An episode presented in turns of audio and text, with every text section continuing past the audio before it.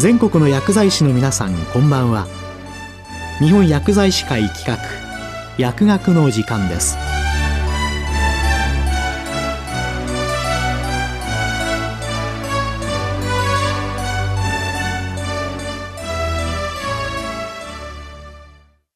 今日は慢性疼痛診療ガイドライン痛みの定義の改定分類薬物治療について慶應義塾大学麻酔学教室准教授小杉静子さんにお話しいただきます本日のテーマは2021年に発刊されました慢性疼痛診療ガイドラインに基づいて痛みの定義、分類、そして慢性疼痛に対する薬物療法についてお話しいたします。えさて、痛みという感覚を私たちは経験的に覚えていきますけれども、痛みの感じ方は個人差が大きく、また個人の心理や社会的な要因に影響されます。2020年に国際疼痛学会が約40年ぶりに痛みの定義を改定しました。1979年に作られた旧定義では、痛みとは組織の実質的あるいは潜在的な障害に結びつく不快な感覚及び情動体験と定義されています。そして今回の新定義では、えー、痛みとは実際の組織損傷もしくは組織損傷が起こり得る状態に付随するあるいはそれに似た感覚かつ情動の不快な体験というふうに定義が改定されています。えここで、まあ、何が変わったかと申し上げますと、えそれに似たという、まあ、一言が加わっていることで、痛みという不快な感覚が必ずしも実際の組織損傷だけで生じるものではなく、そういった実際の組織損傷がなくても似たような感覚を体験することがあるということを表しています。組織の炎症や損傷をきっかけに起こってくる急性痛は、体の中に異常が生じた時にそれを生体内に警告していくという警告信号の役割をします。えそしてその組織の炎症、損傷が治癒してきますと、痛みも自然に消失していきます。えところがこの炎症やえ組織損傷が治癒した後も慢性的に痛みが残ってしまうことがあります。痛みの発症起点から3ヶ月以上経過してもなお持続する痛みを慢性痛と言います。慢性痛にはもはや生体内に何かを警告するという役割はなく、末梢神経や中枢神経の監査、すなわち痛みの信号の増強や脳での記憶が痛みの慢性化につながります。このような状態になりますと、臨床診断も難しくなってきますし、一般的に用いられる消炎鎮痛薬が効かないことが多いです。慢性疼痛は、痛みの性質やその発生基準によって大きく3つに分類されます。1つ目は心外受容性疼痛です。心外受容性疼痛は組織の炎症とか損傷を引き金に末梢神経の末端にある心外受容器が刺激されて、そこから痛みの信号が中枢に伝わっていく痛みのことを言います。え皮膚ですとか筋肉、え骨組織、内臓の損傷、病変によって生じるズキズキとした痛みを心外受容性疼痛と言います。そして二つ目は神経障害性疼痛です。神経障害性疼痛は体性感覚神経の病変や損傷で神経の障害部から痛みの信号が発生するというイメージになります。神経組織が障害されることによって生じるじんじんビリビリとした痛みになります。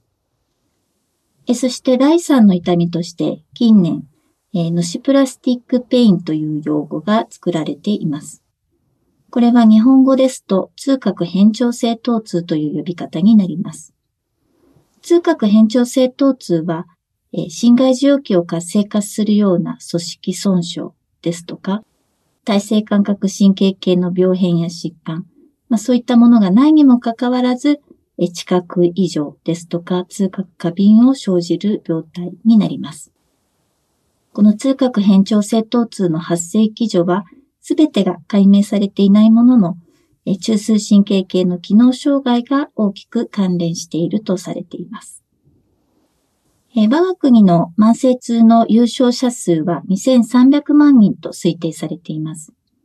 これは国民の6人に1人は体の何らかの痛みを慢性的に持っているということになります。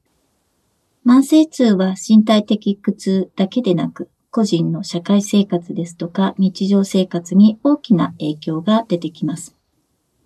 特に働き世代にとっては就労制限を引き起こしたり、高齢者の場合ですと健康寿命の短縮にもつながっていきます。2010年に厚生労働省の取り組みで慢性の痛み政策研究事業が立ち上がり、日本における慢性痛に関する実態調査や診療システムの近典化を図る試みがされてきました。2021年に発刊されました慢性疼痛診療ガイドラインでは、慢性痛診療に従事する医療者が治療方針を決定する際の道しるべになるように作成されています。痛みに関連する10学会からの意見を集約させて一つのガイドラインの中に収めていて、薬物療法や運動療法、認知行動療法、手術、神経ブロックに至るまで、様々な慢性痛の治療法の推奨度が検証されています。非ステロイド性抗炎症薬、エヌセイズは慢性疼痛に対しては弱い推奨とされています。エヌセイズは慢性腰痛と変形性関節症に対して痛みと身体機能を改善することが示されていますが、その効果量は比較的小さく、有効性に関してのエビデンスはそれほど高くありません。一時性疼痛である繊維筋痛症に対しては改善効果がないことが示されています。N セイズの有害性に関しては、選択的コックス2阻害薬であっても、上部消化管、神経関係の副作用の危険性があるため、漫然とした長期投与に関しては注意が必要になります。次にアセトアミノフェンです。アセトアミノフェンは慢性痛に対して弱い推奨とされています。アセトアミノフェンは運動気疼痛に対する効果を示すエビデンスに乏しく、有用性は明確にされていません。一方、緊張型頭痛、片頭痛に対しては有用性が示されています。有害性に関しては重篤な副作用は稀ですが、高容量になりますと肝機能障害に注意が必要となります。次にカルシウムチャネルアルファ2デルタリガンドの推奨度についてですが、この薬剤の作用基準としては、シナプス全細胞の電位依存性カルシウムチャネルのアルファ2デルタサブユニットに結合することにより、興奮性神経伝達物質の放出を抑制するというものになります。現在、日本で使用可能な、えアルファ2デルタリガンドには、プレガバリン、ガバペンチン、メロガバリンの3つがありますが、その中でプレガバリンとメロガバリンが疼痛の適用をとっています。ガイドラインでは慢性痛に対して使用することを強く推奨するという推奨度になっています。アルファ2デルタリガンドは特に神経障害性疼痛に対しての無作為化比較試験が多く実施されており、その有効性が検証されています。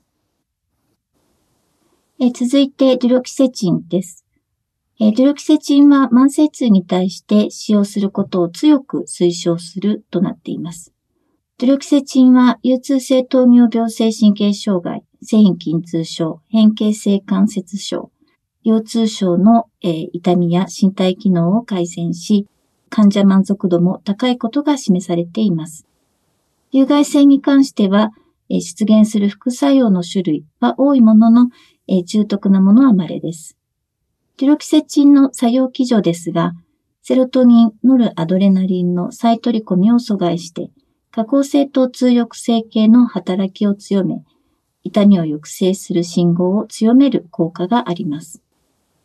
え続いて、オピオイドです。オピオイドの中でもトラマドール製剤に関しては、慢性痛に対しては弱い推奨になっています。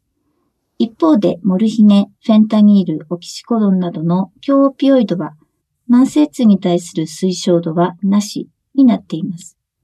その理由といたしまして、強オピオイドを慢性痛患者に使用する場合は、依存や体薬などの問題が生じやすいため、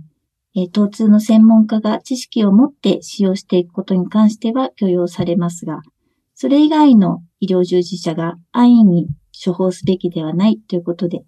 ガイドライン上の推奨度としてはなしという推奨度になっています。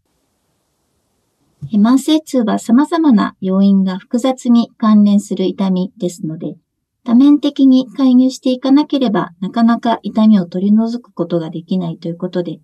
多職種による修学的介入が必要になってきます。修学的チームのそれぞれの職種の役割として、身体科の医師であれば身体的な身体的な病院の診察を行い、精神科の医師であれば精神科的な病院の診察を行い、それぞれの診断を統合して診断をつけていきます。看護師の役割としては、患者さんの情報、例えば家族構成ですとか、職業などを含めた情報を聴取して、その患者さんの痛みが、えー、痛みがあることで、どんな生活の障害を持っているのか、不安を含めて傾聴するという役割があります。臨床心理士の役割としては、その人の生い立ちを含めて聴取して、患者さんの思考につながる要素を聞き出して心理的なアプローチを行っていくという役割があります。理学療法士、作業療法士の役割として、痛みがある人の行動パターンを修正していくという役割があります。薬剤師の役割としては、疼痛コントロールに関わる薬剤には副作用がありますので、正しく薬を飲めていない患者さんも多いですし、逆に薬に依存傾向になってしまうこともありますので、服薬のアドヒアランスを高めるために指導を行う役割があります。慢性痛の治療の目標は、単に痛みを完全に取り除くことや、痛みの強さを軽減していくことにフォーカスを置くのではなく、痛みに伴って生じている日常生活や社会生活を取り戻していくことに目標をシフトさせていくことが重要になります。今日は慢性疼痛診療ガイドライン痛みの定義の改定分類薬物治療について慶應義塾大学麻酔学教室准教授小杉静子さんにお話いただきました。